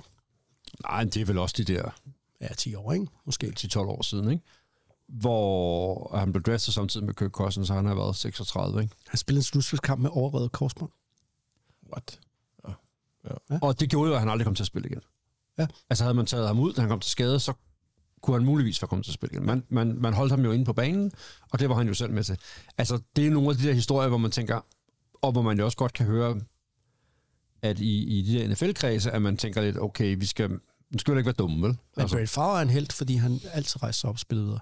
Ja, ja, men det er... Øh, det er Ja. Altså, det er bare det med at sige, at du, du siger, det er ulækkert, og det er, øh, altså, det er jo også bare lidt naivt at tro, at det ikke er sådan stadigvæk. Fordi ja, jeg er da med på, at der er nogle ting grad, her. ja, Selvfølgelig. Altså, Nå ja, men altså, Brock Purdy blev skadet sidste år. Jeg kan garantere dig for, at det var vigtigt for ham at komme tilbage hurtigt. Fordi ellers er han færdig. Altså, han skulle hurtigt tilbage. Det var meget, ja. altså, Ja, ja. virkelig hurtigt. For der var ikke nogen, der vidste, om han var the shit endnu. Og det er jo rigtig nok, hvis du er Patrick Mahomes, eller en af de helt store etablerede stjerner, så er der måske en bedre forståelse, for der er mange penge investeret i dem og den slags ting. Men det er jo bare fortalt af spillerne, der er der. Det er rigtigt. Så I, I har jo set kampene. Uh, 49ers uh, spillede jo mod Lions. Dre Greenlaw, min absolut favorit linebacker i ligaen, det kan jeg også sige. Ham holder jeg altid øje med. Tough motherfucker. Han blev ramt så hårdt på et tidspunkt, eller det vil sige, det var ham, der ramte Sam Laporta, men han tog selv, at han jo øh, fik helt tydeligvis en stinger. Voldsom, voldsom stinger. Og en stinger, jamen altså, det er jo den der, øh, armen bliver død, og øh, det gør så ondt, og lige pludselig kommer følelsen tilbage igen i armen, og det handler jo om, at han har fået et tryk på hovedet. At helt ens mm. rygsøjle bliver trykket ned. Og hvad var han? Han var ikke ude i et spil. Han var lige ude på sidelinjen, så var der noget med nogle dommer og noget, øh, noget fejl, eller, eller andet, så var han i eller så måske var han ude et eller to spil. Jeg tror, du kommer slet ikke til NFL, hvis du ikke er Martin. Nej, jeg, jeg, jeg, Nej, nej, det er, der, det er der jo ingen tvivl om. Altså, Og det tror jeg også, at NFL i har erkendt, altså, at det er et vilkår, man arbejder under. Altså spillere, der lyver sig til, til at have det bedre, end de har. Øh, så derfor så øh, håber jeg da også, at der kommer nogle flere om også, også fantasifulde øh, forholdsregler, øh, som organisationen NFL ligesom kører ned over hovedet på både trænere og så videre. Og jeg tror også, der er gået noget cost-benefit i det der med at... Selvfølgelig. Altså, ja, altså forstå, at meget penge selvfølgelig, men også, altså hvis de, hvis de, hvis de sparer en spiller, frem for at have fokus på det, der sker lige her og nu, så har de, får de mere ud af ham i den sidste ende. Altså forstået på den måde, at så kan det godt være, at øh, der, det bliver en svaghed for kampen lige her og nu, men øh, måske har vi ham i to-tre sæsoner mere. I, ved, ja. ved fuld kraft. Men- Ja, og, og, og det er jo den ene del af det, fordi den anden del er jo, er jo altså det er jo det direkte pres, han oplever, men den anden del er jo i virkeligheden det, han jo selv er en del af, som jo er en kultur, ja, som han hans jo vokset. identitet simpelthen. Øh, og, og, og det er selvfølgelig, men, og nu er det selvfølgelig en, en, en øh, voldsom sport, hvor der sker Man kommer voldsomme til skade. skader. Ja. Men, men du kan jo finde det i en hver idrætsgren. Mm. Altså, Eliteidræt. fordi det er jo, når du er eliteidrætsudøver, det er jo for rigtig mange af dem deres identitet. Yes. Og de vil jo gå igennem ild og vand for at kunne være med. Ja, ja, sådan en norsk langrendsløber, der ligger ildtelt, og, ja, men, eller cykelrytter især, altså ultra, ultraløber, man tænker nogle gange, shit mand, bokser, altså, wow mand. Den der kamp, vi så, jeg kan ikke huske, om det var den ene eller anden kamp, der var der også en, der fik en på lampen, og du sagde lige med det samme, han var bevidstløs om det. Ja, men han kom ind igen. Men så gik dommeren lige ud og kiggede lidt, eller et eller andet i hvert fald. Og når jeg sidder og kigger på det, også med mit faglige blik, Ja. ja. og begrænset det, end måtte være, så, så tænker jeg bare, da du sagde det der, du har ret. Mm. Han havde vendt det hvide ud over øjnene, og han var helt væk. Ja. Og alligevel var han inde på spillet efter. Hvad skete der lige der, ikke? Jo. Altså, Men øh, ved du hvad, Vi, øh, jeg vil ikke være sådan en hyggelig. Jeg vil godt sige, at øh, jeg elsker en tough guy. Jeg elsker Klart. de historier med Mark Slarrett, der står der og opereret 20 gange i en knæ og øh, fire gange i albuen. Og øh, Anders, du fortalte med glød i stemmen om Joe Montana for et par gange siden. Øh, Ja, ja, Hvor han men- havde så men- mange skader. Han, det er sgu også sejt, det der, ikke? Lawrence Taylor, der spiller med en brækket arm, Ja. og sækker den ene gang efter den anden i en kæmpe stor kamp. Jeg har et Præcis. billede af ham øh, i sin Giants-uniform, så den der arm bare spændt op til kroppen. Han spiller, han spiller alligevel. Det er sindssygt. Jamen altså, og, og så bare lige for at lige lave en krølle på det måske. Ja, det er da sikkert blevet bedre. Også fordi, jeg tror kun det er fordi, at nu er det, øh, altså, og, almindelige mennesker synes ikke, det er fedt at se nogen komme til skade, eller nogen spille, når de får en hjernerystelse. Så jeg tror, det er derfor, NFL har ændret på det. Ellers er de skide ligeglade med dem, der er derude. Men lige præcis running back position for eksempel, det er jo en position, hvor øh, ligegyldigt hvor stor en stjerne du er, du kommer ikke til at sidde særlig længe på bænken med dit, øh, med dit skade, for så er der bare en anden, der tager dit job. Mm. Så du har ja. bare med det samme at blive frisk, og øh, tro mig, de er ikke friske. Når de, der er ikke nogen, der spiller i NFL slet ikke de sidste uger, uden de er skadet. Altså, alle skadet. Det var det. Det var Jason Taylor, Miami Dolphins, en, øh, en fed karakter. Nu skal vi, øh, Ulrik, jeg kigger ja. Ja. over på dig. Mm. Det gør jeg, fordi at øh, nu er det nu, du skal... Øh, altså, du plejer at være quizmaster. Det er jeg også i dag. Jeg vil bare sige, jeg er uhyggelig skarp i dag. Ja, jeg kan godt mærke det. Jeg kan godt mærke det. Andreas har læst op på alt. Alle Ja. mulige scenarier. Big brain hedder det. Ja, det brain. det det er Altså, han har læst op på, hvem var de to quarterbacks, der tog over efter Bob Reese, så meget han. Ja, ja, det vidste jeg jo. Ja, ja, ja. Ja, ja. Nå, Ja. er du klar til, at vi skal jo en, Dolphins øh? Ja, men jeg, jeg har jo kun tre spørgsmål. Jeg tror, næste, til næste gang, så udvider jeg til fem spørgsmål, ikke? Så vi har en god... Kan vi ikke få, øh, kan vi, kan vi ikke uh, få Ronny til at lave sådan en... Uh, skal vi have en quiz-jingle? Jo, vi skal have en quiz Og jeg tror også, der skal være sådan en lille tankepause, hvor dem, der lytter til vores øh, lille program her, at de øh, får lige en, en, lidt tid til at tænke over svaret. Det forudsætter, at vores lytter kan tænke. Det er jo en fair. Ja. Det, ja, ja, det er begavet faktisk, lytter, vi men, har. men skal vi ikke gå ud fra, at de... Altså, Så, nogle af dem. Jeg kender jo nogle af dem. Ja. Der kan godt blive tvivl. der, ja, ja. Ja. Nå, er I ready? Fik vi svinet publikum også. Det er perfekt. Ja, det, det, er ligesom det skal være. Perfekt. Sådan skal være. Okay. Altså, jeg vil sige, at øh, I har jo selv lidt svaret på et par ting her i, øh, i løbet af det her program. Men det har vi gjort før, hvor vi så Ja, ja, ja, det, er jo ikke, til- det er jo ikke til at vide, hvad I, hvad I har med. Steve øh, Burke, som kan jeg bare sige. Og det første spørgsmål, det er også øh, for, for lytternes skyld. Det lægger vi lidt nemt ud. Øhm, okay. Miami Dolphins er, som mange nok ved, det eneste hold, der nogensinde har gået igennem en sæson ubesejret og vundet Super Bowl. Men hvilket år gjorde de det? Der er tre muligheder. Niner, øh, 1969, 1978 eller 1972. Anders, du skal svare. Skal jeg svare? Ja, du skal svare. Okay. Det er 1972. Stærkt. Wow. Ja, det er. Anders, du, er, du gør det? Jeg Ja, kan det er huske, hvad jeg selv har fortalt. Ja, det er det. okay, nu kommer der en, der måske er lidt svær. Ja, det håber jeg. Fedt. Øh, kan I huske Ricky Williams? Ja. ja. Runningbacken, kæmpe talent, Heisman Trophy winner. Ja. Yes. Pot, potrygende. Ja, også. Og Han havde 10 nogle svære år. øh, den fantastiske back ud af University of Texas, Hook'em Horns, øh, som der var kæmpe forventninger til. Han blev draftet i af Saints i 99 og kom til Dolphins i 02. I hans første sæson slog han klubbens rushing rekord og løb for 1853 yard. Det er sgu imponerende. Men hvem havde den, hvem havde den rekord inden at Ricky Williams slog den? Tre muligheder. Ja. Der er en Delvin Williams, så er der en Larry Sonka, og så er der en Mercury Morris. Det er så dig, der skal have den her, eller? Ej, det er en fælles, er det ikke? Skal vi prøve noget øh, snak om det? Altså, vi, Larry Songa er jo i Hall of Fame. Ja. Han spillede, da de spillede 14 kampe og den slags ting. Og, og de spillede, han spillede samtidig med Mercury Morris. Mercury Morris, det var sådan, Larry Songa og Jim Kick, de spillede sammen. Og så var Mercury Morris nummer tre. Og så blev Jim Kick, Kick gammel, og så kom Mercury Morris ind. Så det, og, og Delvin Williams ved ikke, hvad med. Nej, jeg ved heller ikke, hvad man er. Så øhm, det ville jo være mærkeligt, hvis det var ham. Så det bliver oplagt, det var nej. Hvis det er Delvin Williams, ikke? Og vi ikke ved det, Anders, Jeg siger, jeg siger Larry Sonker. så, øh, Så kan du tænke de andre. er det ikke... Er det ikke øh, så siger jeg Mercury Morris. Ja. Men, siger men det er Delvin Nej! Williams. Nej! Yes. Nej, var det... Jeg, Der er mange mennesker, der ikke husker Delvin Williams. Ja, ja præcis. Men øh, Det er der nemlig. på et tidspunkt, øh, Nej, der havde han faktisk den her rekord her. Øhm, Nå. Nå. her. Han, han løb for øh, 1203 yards hos 49ers i 76, men i for Dolphins 1258 i 78. Okay, Så den gode Ricky Williams, han slog den rekord med længder. det må man sige. Det var også 1800 et eller andet, du sagde, hvor Ricky Williams. Der var også rigtig meget. Ja, der var meget få running backs, der har været oppe i det leje.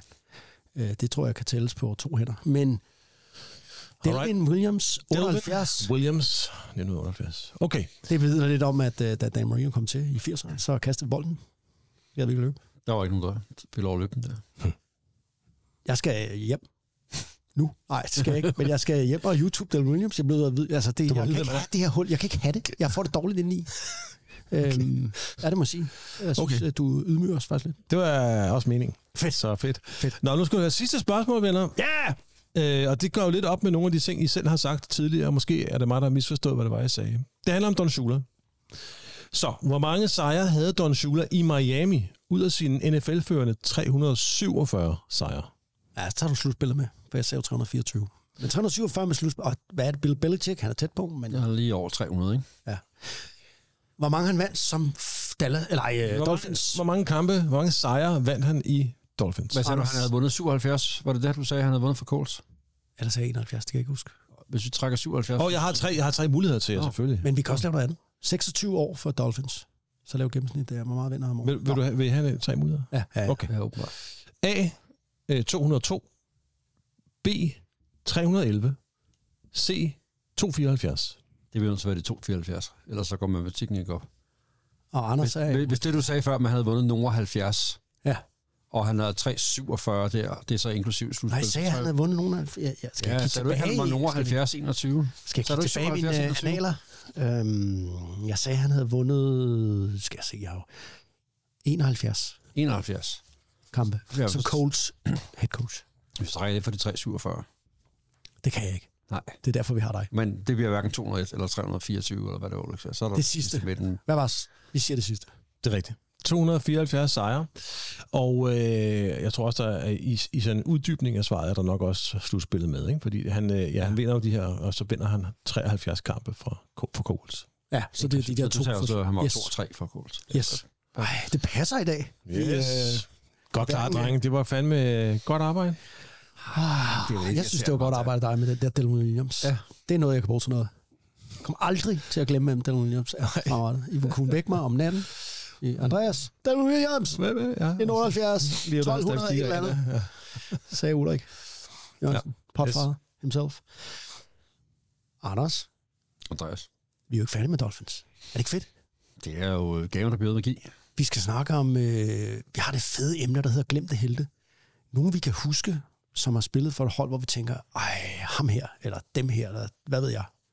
Det skal vi simpelthen underholde med. Hvem er din glemte helt? Det er helt død. Helte? Det er The Mark Brothers. The Marx Brothers. Ja, perfekt. Nå. Kender du dem, ikke? Nej.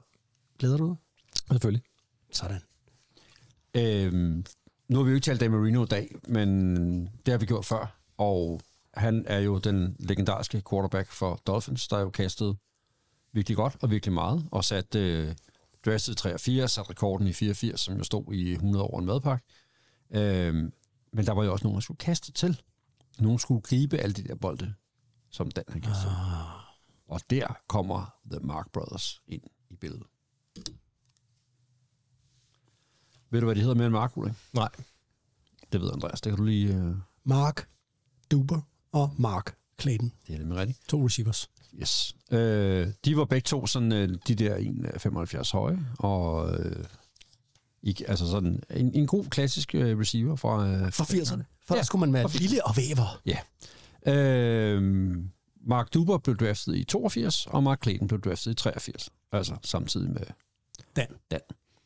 Øh, de greb rigtig mange bolde for ham, øh, begge to. Øh, over 500 øh, hver. Øh, Mark Clayton var ham, der skaffede touchdownsene. Øh, greb, øh, greb rigtig mange af dem. Øh, var i fem Pro Bowls. Øh, og er i Dolphins honor roll, som det hedder også dem. Ikke Ring of Honor, men honor roll. Øh, og øh, var jo en, en go-to-guy, øh, hvad, hvad det angik. Øh, den anden af dem, altså, hvad hedder det, Mark? Du, jeg kan jo til huske. Mark Duber spillede med sådan en, kan huske de der gamle face masks, med kun sådan en enkelt bar på foran. Fantastisk. Han, han, Ja. Han var sådan en speed guy. Ja. Øhm, han var øh, atletikmand også, og løb øh, både 100 meter og 200 meter. Og var ham, der greb de dybe bolde, og havde øh, de spektakulære spil øh, i, den, øh, i den periode.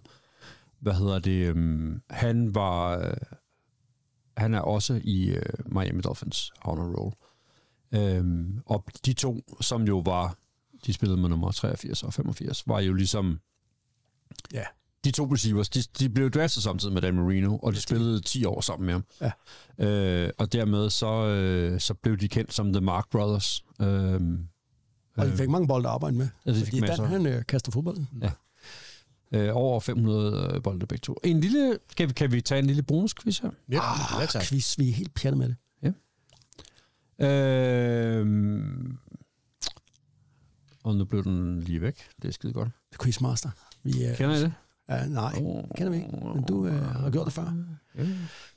Øhm, jeg kan jo mellem, mens du kigger i dine quiznotater, så kan jeg sige så meget, at øh, Ulrik, Mm. Mark Clayton, ikke? Ja. han spillede i efteråret sin karriere i Green Bay. Okay. Og ved du hvad? Hver gang han var inde og punt returning, så spillede han med solbriller. Han tog simpelthen solbriller på. er det ikke bare for bladet? Altså, hvor er det bare konge øh, old school, og bare lige tage en solbrille på, så er man altså også lidt en, øh, øh, hvad hedder sådan en? En øh, udstyrs... chef, kæmpe chef. Ja, man er en kæmpe chef. Det er det.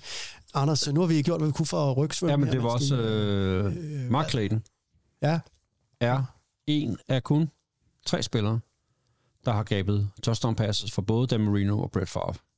Åh. ja. Hvem er de to andre? Åh, oh, det taler lige ind i mit turf, mand, fordi jeg er jo øh, Packers-mand. Mm.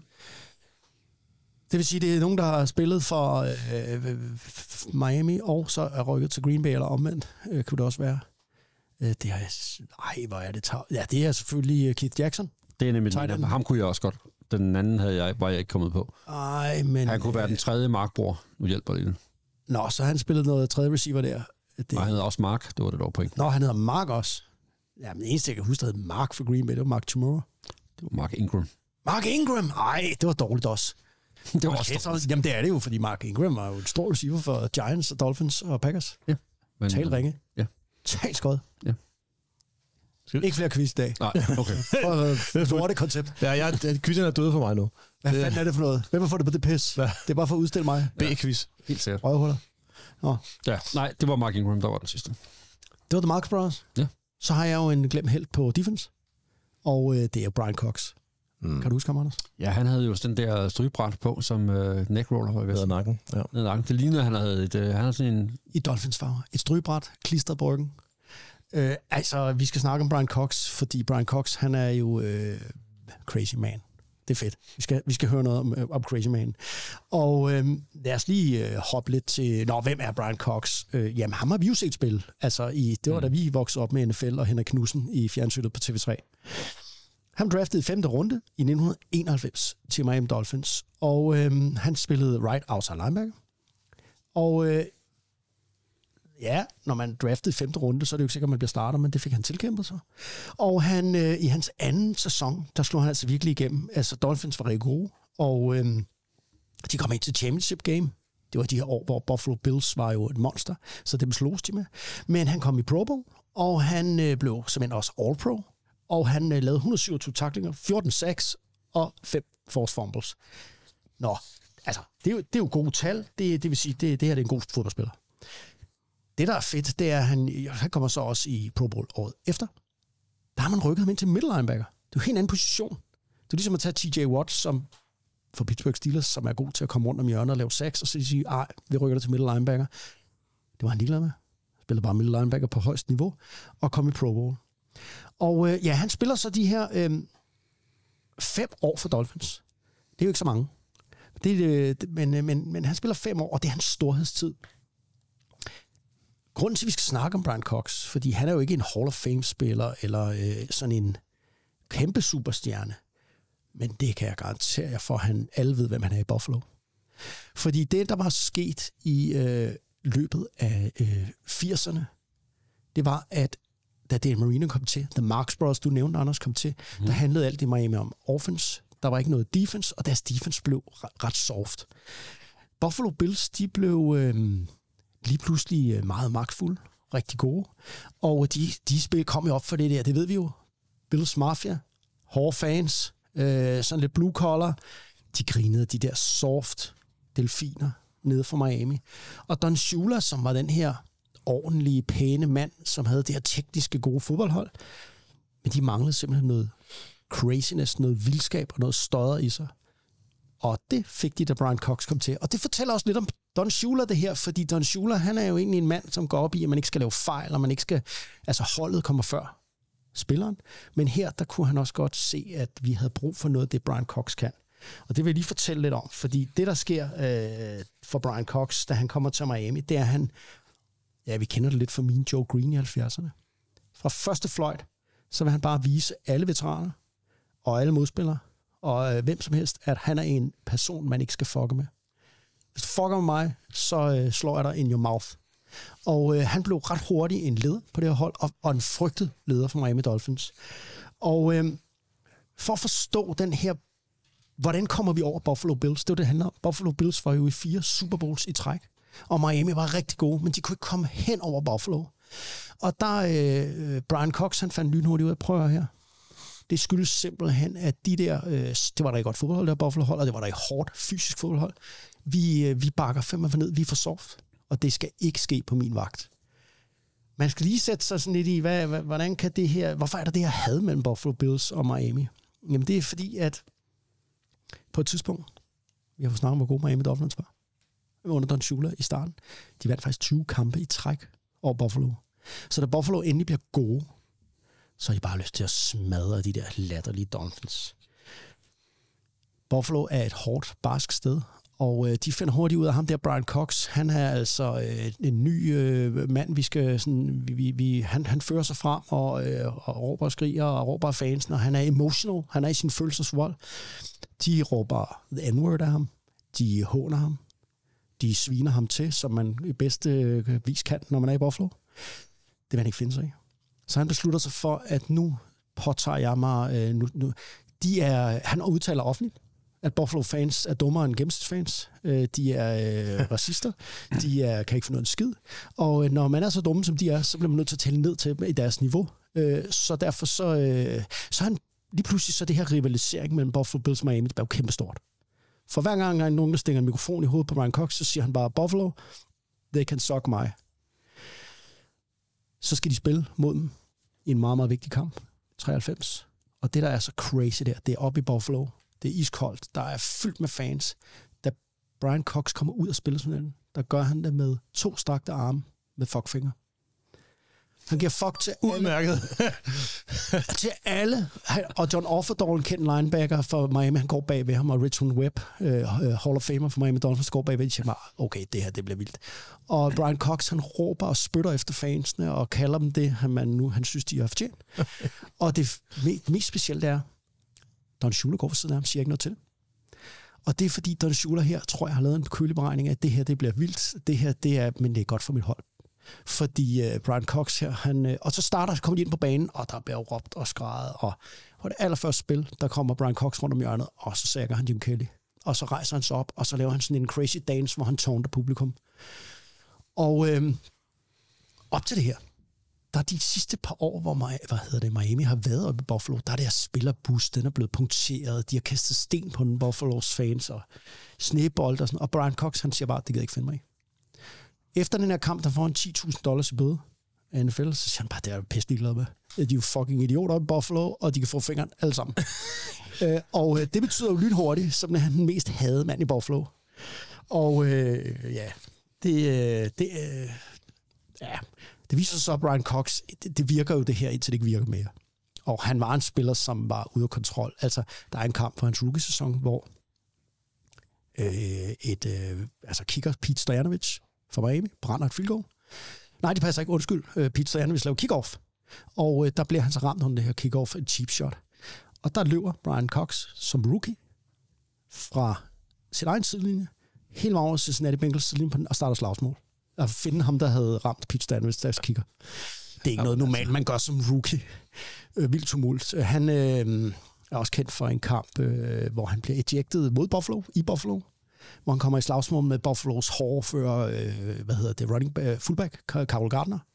Der bliver han ejected, og Carl Gardner bliver også ejected. Og der hele vejen ud af stadion, der øh, giver han fingeren til fansene og spytter efter Buffalo's fans, som spytter efter ham, øh, hvor han bliver nødt til at blive eskorteret bort. Et, et cirkus, mand. Crazy man. Så er han kendt for, at han altid sad på siden med sin hjelm omvendt på, oven på hovedet. Vi har lagt et billede på Nå, vores Facebook. Øh, Brian Cox, jeg elsker det. Nå, Det var ikke sket i dag. Ved I hvad? Jeg er ked af det. Men jeg har faktisk en ekstra quiz. Nej! Yes! Hvem af disse berømte Dolphins notabiliteter har nogen af os... Sagde du notabiliteter? Yep. Har, du, har vi nogen af os set spille live på stadion? Er det, vi snakker om? Ja, af dem vi ja, præcis, det var det, jeg mente. De, dem, Fordi vi har dag. notabilitet. Ja, det var svært ord. Ja, Dem, vi du har talt om i dag. De der 4-5 stykker. Altså har vi alle tre? Mm, jeg tror måske ikke, Ulrik var der. Så det gør quizzen Jeg tror svært. måske ikke. Altså, så Ja, ja, hvis Ulrik var der, ville du kunne huske det. Ja, men det har jeg jo før talt ind i, og så, så øh, har Ulrik jo flere gange argumenteret for, at den tur var han ikke med på. Jeg, var ikke, jeg har ikke været i Miami og se fodbold. Nej, men det har vi andre. Det har du også. Jeg har set Dan Marino, så har jeg det. Ja, meget må vi jo ikke tale om. Så det var jo ikke har ham, vi der var talt om? spørgsmål. Så skal vi tale om jeg har det. talt om det bare. Nå, men de der fire, skråstreg, fem personligheder, vi nu har valgt ud i dag, Ja, vi har ikke set Bob Reese spille. Så gamle er vi ikke. Det kan jeg godt. Det er jeg. Godt. Vi har ikke set Jeg det kan Marx godt komme med et gæt. Det er realistisk, hvis det er. Nå, Stavepladen, han skal have det med. Er det Ricky? Ricky Williams. Nej. Altså, vi, hvad, hvad, hvad, hvad snakker du om? Ja, så er vi Jeg snakker- tager Miami Dolphins. Ja, Ja. du ved, det holdt. Jason Taylor, så. Ja, det er rigtigt. Ah, det var ham med epiduralen og, Ja. og katheteret under Ja. armen. I 1998 så vi dem spille på Pro Play Stadium mod Ja. Los Angeles Rams. St. Louis Rams. St. Louis Rams. Rams hed de. Ja. De hed Rams. Dolphins vandt 14-0. Ja, Ja. imponerende. Ja. Men der spillede Fireworks. Dan Marino, ja, men det gjorde Jason Taylor. også. Nå. Og Zach Anders. Thomas var også på det. Og Victor Taylor. Ved du, hvad han er? Han er svår til Jason Taylor. Ja. Så ved du det. Det er Begge to Hall of Fame. Ja. Uh, Anders, øh, du var klar over, at øh, vi mangler stadig noget med dig. Ja. Vi havde jo egentlig planlagt year, men jeg tror, øh, vi har talt så meget. Øh, Ja, men ved I hvad, det, øh, det stikker jeg jo ikke af. Eller det skal kan vi godt ikke, være, det, øh, det kan vi nå næste gang. Skal vi Det bare ikke dig? Jo, jo. Fordi at, øh, det kan jo bare... Så skal du have mere tid til næste Ja, ja, ja, ja. Ja, det skal vi. år. Fordi, øh, altså sådan er det jo. Vi snakker jo om Dolphins. Ja. Om Jason Taylor. Og det var der meget snak om. Ikke mindst Jason Taylor var der meget snak om. Og det betyder, at tiden er gået. Og øhm, ah, skal vi så ikke lige, øh, nu her, hvor vi slutter af, skal vi så ikke slutte med noget, øh, der ligesom sætter vores lyttere sådan ind i stemning om, hvordan det nu er at være i den sydlige del af Florida. Vi har jo alle sammen været der. Jeg tror, mange danskere har været i Miami-området, og det er sådan et af de foretrukne steder at rejse til. Men altså alligevel, lad os slutte af med noget musik, og lad os høre nummeret øh, Dos Gardineras med Buena Vista Social Club. Og ved I hvad? Mere Miami-autentisk bliver det ganske enkelt ikke. Da Fidel Castro overtog magten i Cuba i 1959, det husker du, Anders, så var det i går, Sprit klart, ja. der flygtede en masse kubanere til Miami. Herunder en masse musikere, der spillede Latin Jazz. Og Latin Jazz døde fuldstændig på Cuba efter Castro. Han øh, ja, lavede, hvad, var det kommunistisk, socialistisk, øh, ja, et eller andet. Øh, ja, men musikken levede videre blandt de tusindvis og tusindvis af eksilkubanere i Miami. Så det skal vi slutte af med i dag. Keep swing. Ha' det bra. Hasta la vista. Tak for den gang. Dos gardenias para ti, con ella quiero decir, te quiero, te adoro, mi vida. Ponle todas tu atención, que serán tu corazón y el mío. Dos gardenias para ti que tendrán todo el calor de un beso, de esos besos que te di y que jamás te encontrarán en el calor de otro querer. A tu lado vivirán y se hablarán como cuando estás conmigo y hasta creerán que se dirán te quiero. Pero si un atardecer las gardenias de mi amor se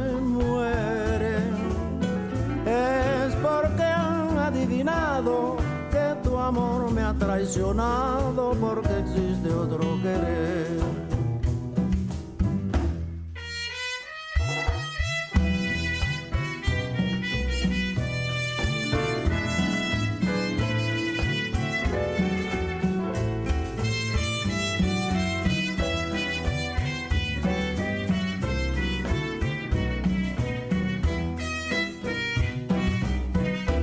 A tu lado se hablarán solo cuando estás conmigo. Y hasta creerán que se dirán te quiero. Pero si un atardecer las gardenias de mi amor se